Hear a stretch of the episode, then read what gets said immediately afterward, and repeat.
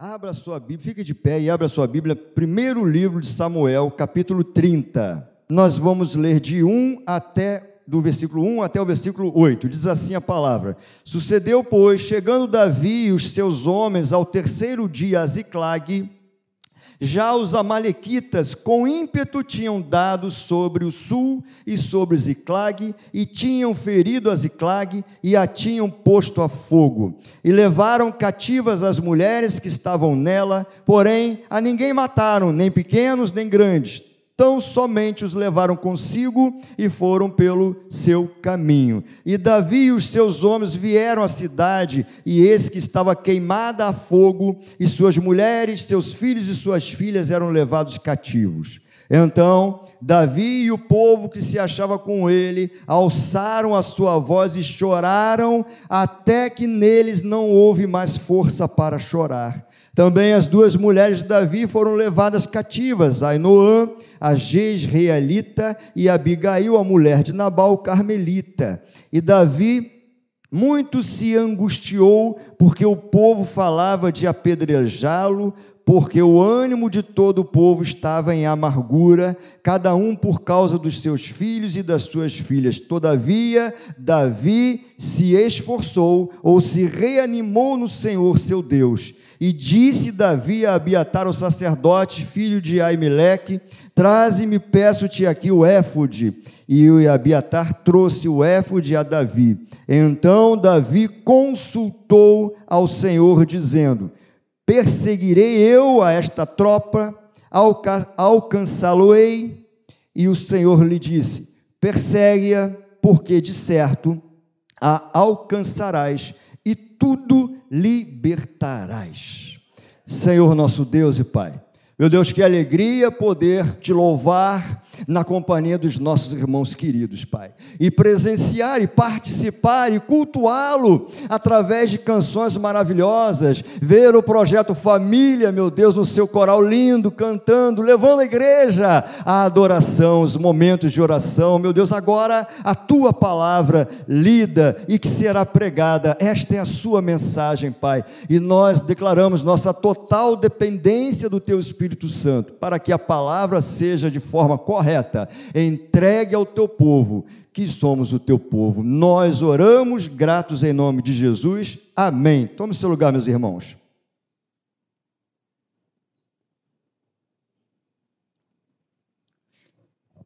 O título dessa mensagem é O que fazer quando o inimigo ataca a sua casa?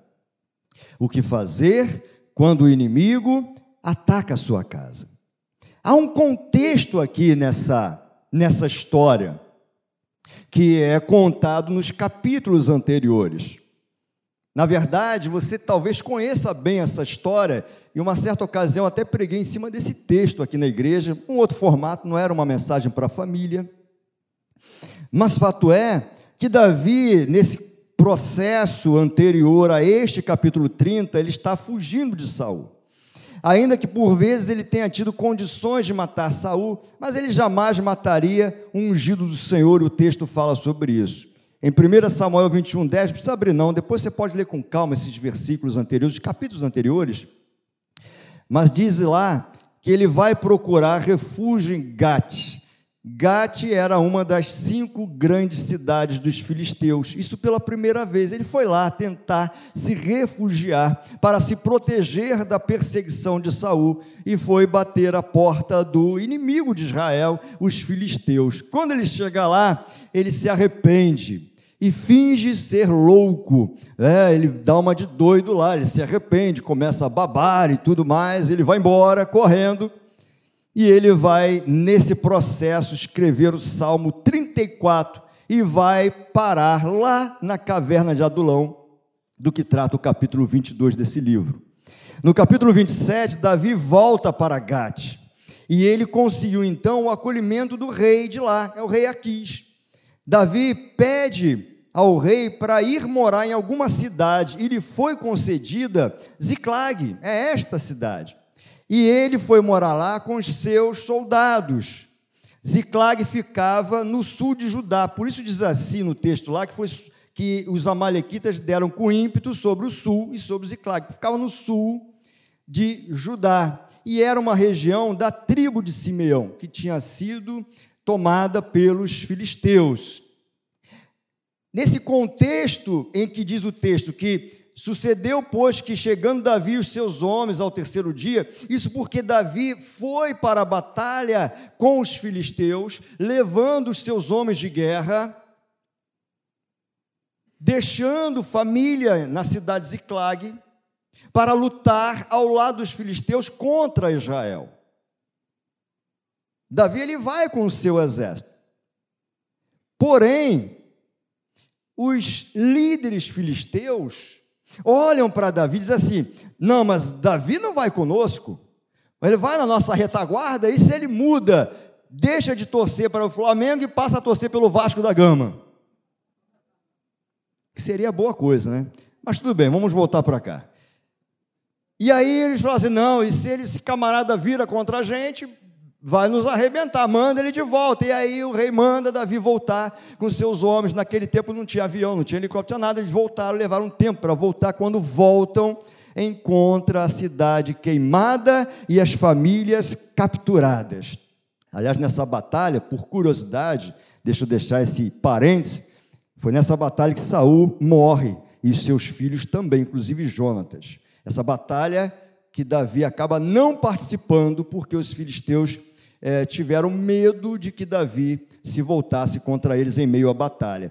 Nesse processo, eles voltam para a cidade e encontram este cenário que nós acabamos de ler, um cenário desesperador.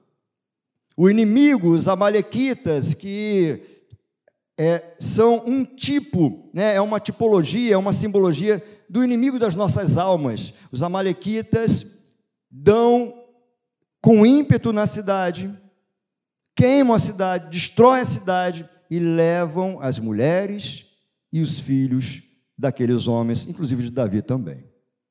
E aí nós começamos a trazer esse entendimento para famílias. Agora eu quero que você comece a entender um processo espiritual para que você possa ver como as coisas acontecem. Aqui era uma batalha real, era um momento real, uma coisa, uma questão real, histórica, mas nós podemos trazer aqui grandes ensinamentos espirituais daquilo que está acontecendo aqui. Por exemplo, o inimigo das nossas almas, assim como os amalequitas, o inimigo ele é covarde. O inimigo ele invade uma cidade sem os homens de guerra. E ele age de forma covarde. O inimigo ele age quando há uma brecha. Claro que Davi não pensava que isso fosse acontecer, mas fato é que ele não se preparou para isso, ele não se guardou para isso. Houve uma brecha.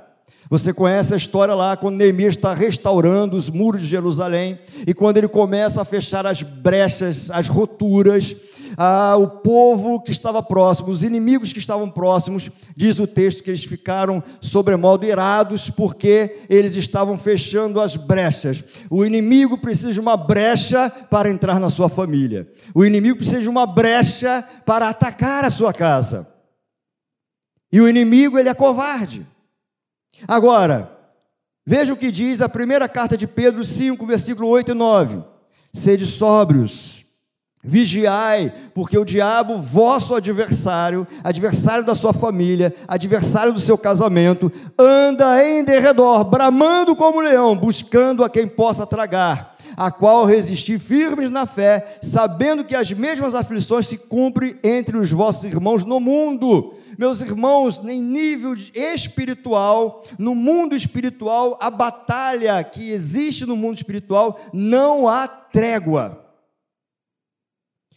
O inimigo não deixa de tentar agir contra a sua família, porque ele é o antideus. Veja o que está escrito aqui: família é um projeto de Deus. Ele quer destruir tudo aquilo que é de Deus, ele se opõe a tudo aquilo que é de Deus, e a família é um projeto de Deus, a família é uma construção de Deus, é por isso que ele quer destruir todas as famílias, e ele não para nunca. ele sempre vai tentar derrubar a sua casa. Efésios 6, você conhece bem, a partir do verso 10: No demais, irmãos meus, fortalecei-vos no Senhor e na força do seu poder, revesti-vos de toda a armadura de Deus para que possais estar firmes contra as astutas ciladas do diabo porque não temos que lutar contra a carne e o sangue, mas sim contra os principados, contra as potestades, contra os príncipes das trevas deste século, contra as hostes espirituais da maldade nos lugares celestiais. Há uma batalha espiritual e o inimigo incansavelmente tenta derrubar a sua família, destruir o seu casamento, a sua relação com os filhos, levar os seus filhos para as drogas, arrebentar o seu projeto de vida é isso que ele vai tentar fazer sempre. Esse é o papel dele. Amém, irmãos? Mas Salmos 91 diz assim: Aquele que habita no esconderijo do Altíssimo, a sombra do Onipotente descansará. Os valentes de Davi, eles vão chorar até ficarem sem forças. E aí você imagina assim: ah, eles começam a chorar, homens de guerra, como assim? Eles vão chorar porque as esposas foram levadas, os filhos foram levados. Aqui você coloca alguém que está perdendo a sua família, está vendo os filhos indo embora, está vendo o casamento indo embora. Esses homens começaram a se desesperar, como que diz agora? Acabou a minha família foi destruída. Fim de jogo. E eles vão chorar, chorar com amargura, chorar desesperado, de tal maneira que perdem as forças e caem no chão. Davi está chorando com eles. E veja, a alegria do inimigo é destruir uma família. Olha o versículo 16 desse texto que nós estamos lendo aí, ó. E eis que estavam espalhados sobre a face toda a terra, os amalequitas, comendo e bebendo e dançando por todo aquele grande espojo que tomaram da terra dos espíritos, fazendo festa. Fazendo festa. Quando ele destrói uma família, ele faz festa. Porque quando destrói família, ele está destruindo um projeto de Deus. E é isso que ele quer. A alegria do inimigo é destruir a sua casa. Mas o que você pode fazer quando o inimigo ataca a sua casa? O que nós vamos entender a partir desse texto, a partir das atitudes de Davi, aquilo que eu e você podemos fazer também como atitude quando o inimigo está atacando a sua casa, atacando o seu casamento. Veja a primeira coisa: desistir não é uma opção. Davi se reanimou no Senhor. Vamos ler de novo lá o versículo 6. Olha aqui, ó. E muito se angustiou Davi, porque o povo falava de apedrejá-lo, culpando Davi. Davi, você levou a gente para uma guerra que não era nossa. Porque o ânimo de todo o povo estava em amargura, cada um por causa dos seus filhos e filhas. Todavia, Davi se reanimou no Senhor, seu Deus.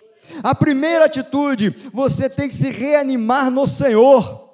Sabe, às vezes a coisa está esquisita, parece que não há saída, parece que, que tudo que você tem pensado não vai dar certo, parece que o teu casamento não vai voltar a ser como era, ah, os seus filhos também não, parece que o filho não vai voltar, parece que ele não vai sair das drogas, parece que isso vai acontecer, parece que isso não vai acontecer. Mas você precisa se animar no Senhor. Você precisa se automotivar no Senhor. Davi era resiliente, Davi encontrou forças em Deus. Isaías 40, 31. Mas os que esperam no Senhor renovarão as forças, subirão com asas como águias, correrão e não se cansarão, caminharão e não se fatigarão. Meus irmãos, nós temos que nos reanimar no Senhor. Estava palestrando ontem lá em Nova Iguaçu, na conferência da família, e me deram o tema emoções e sentimentos. Eu fui lá falar sobre isso, os irmãos sabem que eu sou psicanalista. Eu fui falar sobre emoções, sobre sentimentos, como é que, isso, como é que você lida com isso dentro de uma casa, porque as pessoas são diferentes. Né? Eu falei um pouquinho sobre inteligência emocional. E eu estava falando para eles sobre isso, falei, olha, você precisa se automotivar, mas essa automotivação é em Cristo Jesus. Sabe, é, você precisa é, se motivar, se animar, porque apesar do que pode estar acontecendo na sua família, você é templo do Espírito Santo. Vai buscar em Deus, vai buscar no Espírito Santo. A abertura do culto da manhã, nós lemos o Salmo 108, no finalzinho diz assim: Em Deus faremos proezas. Continue acreditando que Deus vai arrumar a casa mas você precisa se reanimar no Senhor, não é em homens, não é em estruturas, mas no Senhor. Salmo 73, versículo 26 diz assim: A minha carne e o meu coração desfalecem, mas Deus é a fortaleza do meu coração e a minha porção para sempre. Quem de nós nunca teve problemas de tal maneira que na hora de orar, isso já aconteceu comigo, eu não conseguia falar uma palavra, eu só chorava. Só chorava. Mas Deus escutava e transformava as lágrimas em palavras, em clamor, em busca, meus irmãos. Então a carne e o coração podem desfalecer, mas Deus é a nossa força do coração, Ele é a nossa porção para sempre. Eu tenho que entender que Ele continua sendo Deus da minha casa, Ele é o Deus da sua casa, a sua casa não pertence ao inimigo. Se reanime o Senhor. A segunda atitude dele, ele foi orar ele foi falar com Deus, ele foi consultar Deus. Olha o versículo 8. Então consultou Davi ao Senhor. Meus irmãos, Davi ele tinha esse hábito. Nós não vamos ter tempo para ler todos os textos, mas 1 Samuel 23, 10 a 12, ele consulta o Senhor. É, 2 Samuel 2, 1, ele vai consultar o Senhor. 2 Samuel 5, 19, 23, ele vai consultar o Senhor. Nós temos que ter este hábito. Senhor, o que, que eu faço? Por onde eu vou, meus irmãos, você pode desabafar com Deus, não pode murmurar, mas desabafar pode. Abacuque, quando, é, quando ele começa a, a, a desabafar com Deus, fala assim: Senhor, olha como é que está esse povo. A justiça perdida, corrupta, as pessoas se corrompendo, há uma bagunça, e Deus fala assim: Eu sei e vou fazer marchar contra esse povo os caldeus, os babilônios. E aí o profeta começa a desabafar com Deus: Senhor, como assim? Vai trazer essa nação bélica, poderosa, agressiva contra o teu povo. Você vai ver que no capítulo 1 e 2 ele vai desabafando com Deus chorando na presença do Senhor, até que no capítulo 13 ele vai se render à soberania de Deus, e lá no finalzinho vai dizer aquele texto maravilhoso: ainda que a figueira não floresça, e você conhece bem esse texto, ainda assim eu louvarei o Senhor. O fato é que você pode desabafar com Deus, conversa com Deus, sabe? Fala com Deus: Senhor, o que, é que está acontecendo? Senhor, o que, é que eu preciso melhorar? Senhor, qual é o caminho a tomar, qual é a estratégia, me dê sabedoria para lidar com isso, me dê visão espiritual, meus irmãos. Muitas vezes você precisa ter visão espiritual para você lidar com o problema da tua casa. Então peça a Deus, fale com Deus, ore a Deus. Davi orou, Senhor, o que, é que eu vou fazer? Eu vou me levantar e vou atrás. Olha, esse já não era o desejo do coração dele? Claro que era, irmãos. Mas ele queria uma confirmação de Deus. Quando você começa a orar, você entra aqui, Deus fala contigo. Isso já aconteceu muitas vezes comigo, já aconteceu contigo também, meus irmãos? Parece que você está conversando com o irmão esses dias aí, ele falou assim: Olha, às vezes eu pensava assim, eu não, eu não vou para a igreja, estou com problemas no meu casamento, problemas na minha casa, e aí eu entrava na igreja Maranata, essa igreja aqui, ele dizia assim, e eu entrava lá, parece que o pregador sabia da minha vida, parece que o pregador estava falando somente para mim, porque ele tinha que entender o seguinte: o pregador não sabia, mas Deus sabia, o Espírito Santo sabia, ele tinha que entrar na igreja para ser abençoado, para ouvir Deus falar com ele. Consulte a Deus. Ele teve a atitude de se levantar, se reanimou no Senhor e começou a buscar em oração. A outra coisa, versículo 9, olha só. Partiu, pois, Davi, ou seja, ele fez aquilo que Deus falou. Deus falou assim: persegue, persegue. Deus quis dizer o seguinte: eu estou contigo, mas você tem que perseguir, você tem que ir. E ele foi perseguir. E o que é perseguir? O dicionário diz assim: perseguir é lutar para obter algo. Perseguir é tentar encontrar algo.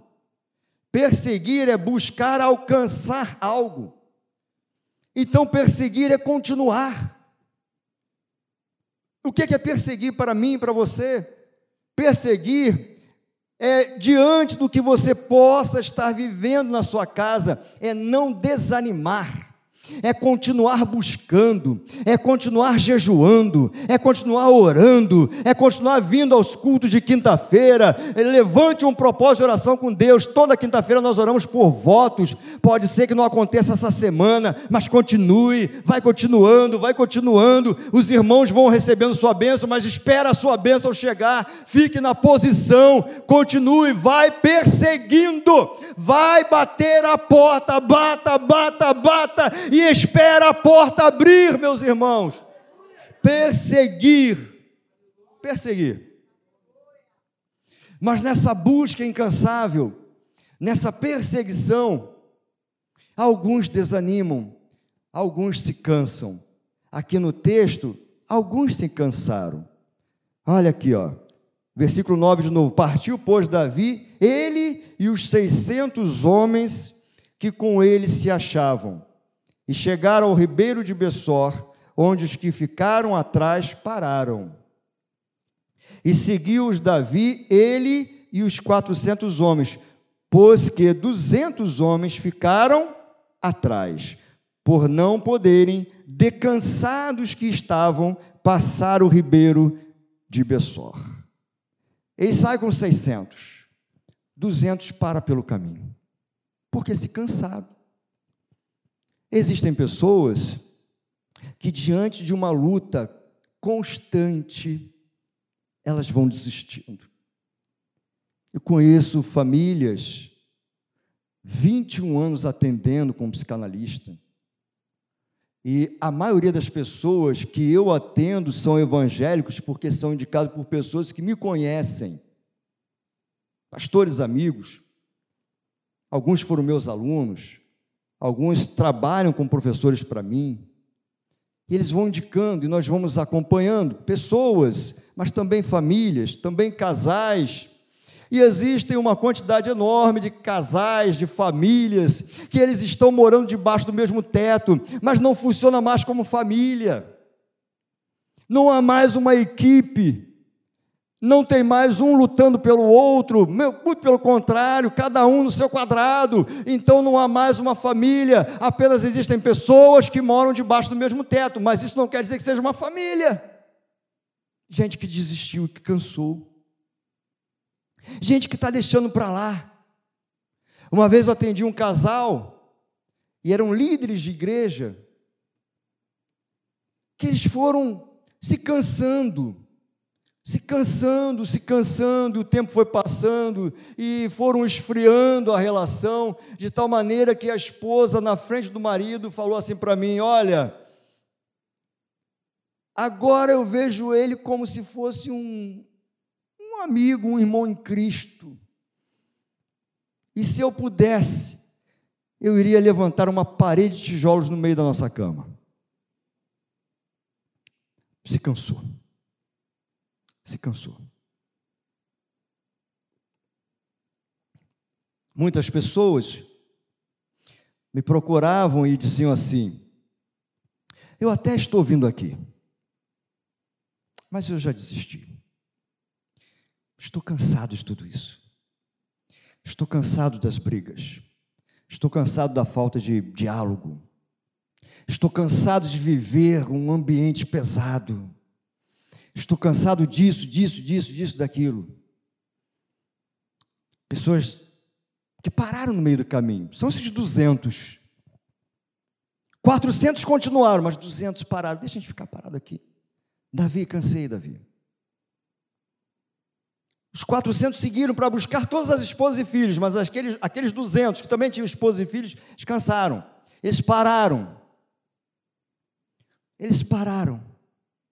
Eu não sei como é que está a tua vida. Não sei. Talvez alguém esteja aqui essa noite dizendo assim: eu estou cansando. Estou cansando. Eu quero dizer para você o seguinte: Deus continua falando no teu coração. Persegue, persegue, persegue, persegue porque você vai alcançar. Não desanima, não cansa, não fica para trás. Continua, continue insistindo, continue dobrando seu joelho. Acorde as, as madrugadas. Continue, continue, continue, continue. Não se canse. Gálatas 6,9, o apóstolo Paulo diz assim: E não nos cansemos de fazer o bem. Sabe por que ele escreve isso? Porque a gente pode cansar. Olha, irmãos, é por isso que ele escreve: tinha gente se cansando de fazer o bem, tem gente se cansando de lutar pela sua família, de lutar pelos seus filhos. Ah, ele, ele já está muito distante, não volta mais. Tem gente que vai se cansando porque às vezes as coisas vão acontecendo, novas notícias, novas questões, novas situações, e você vai sabendo, e você vai se angustiando, e você vai sofrendo, e você vai pensando: isso não vai se resolver. E vai se cansando, alguns se cansam. Paulo diz assim: não nos cansemos de fazer o bem. E ele vai continuar dizendo o seguinte: porque a seu tempo ceifaremos se não houvermos desfalecido. Portanto, não desfaleça, portanto, não se canse, porque a seu tempo você se fará também. E haverá uma grande festa, e haverá uma alegria, quando aquilo que você está perseguindo acontecer na sua vida. Agora existe uma quinta situação também. Versículo 19. Davi vai atrás o 18 diz assim: Assim livrou Davi tudo quanto tomaram os Amalequitas, o inimigo. Também as suas duas mulheres livrou Davi.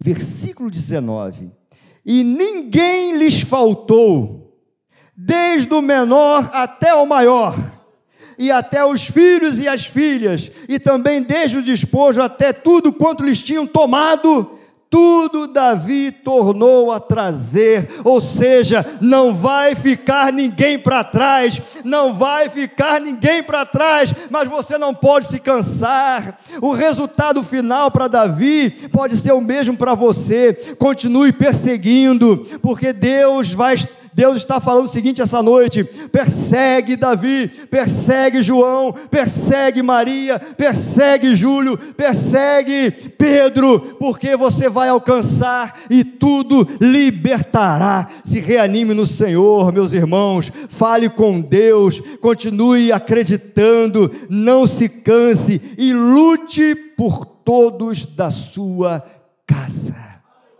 Há preferência para paz? Se você tem 10 filhos, todos são importantes. Se você tem 15 filhos, todos são importantes. Se você tem pai, é importante. Se você tem mãe, é importante. Se você tem avô, é importante. Se você tem um casamento, é importante. Então preste bem atenção que Deus está falando para a tua vida. Continue acreditando, continue perseguindo, porque não vai ficar ninguém para trás.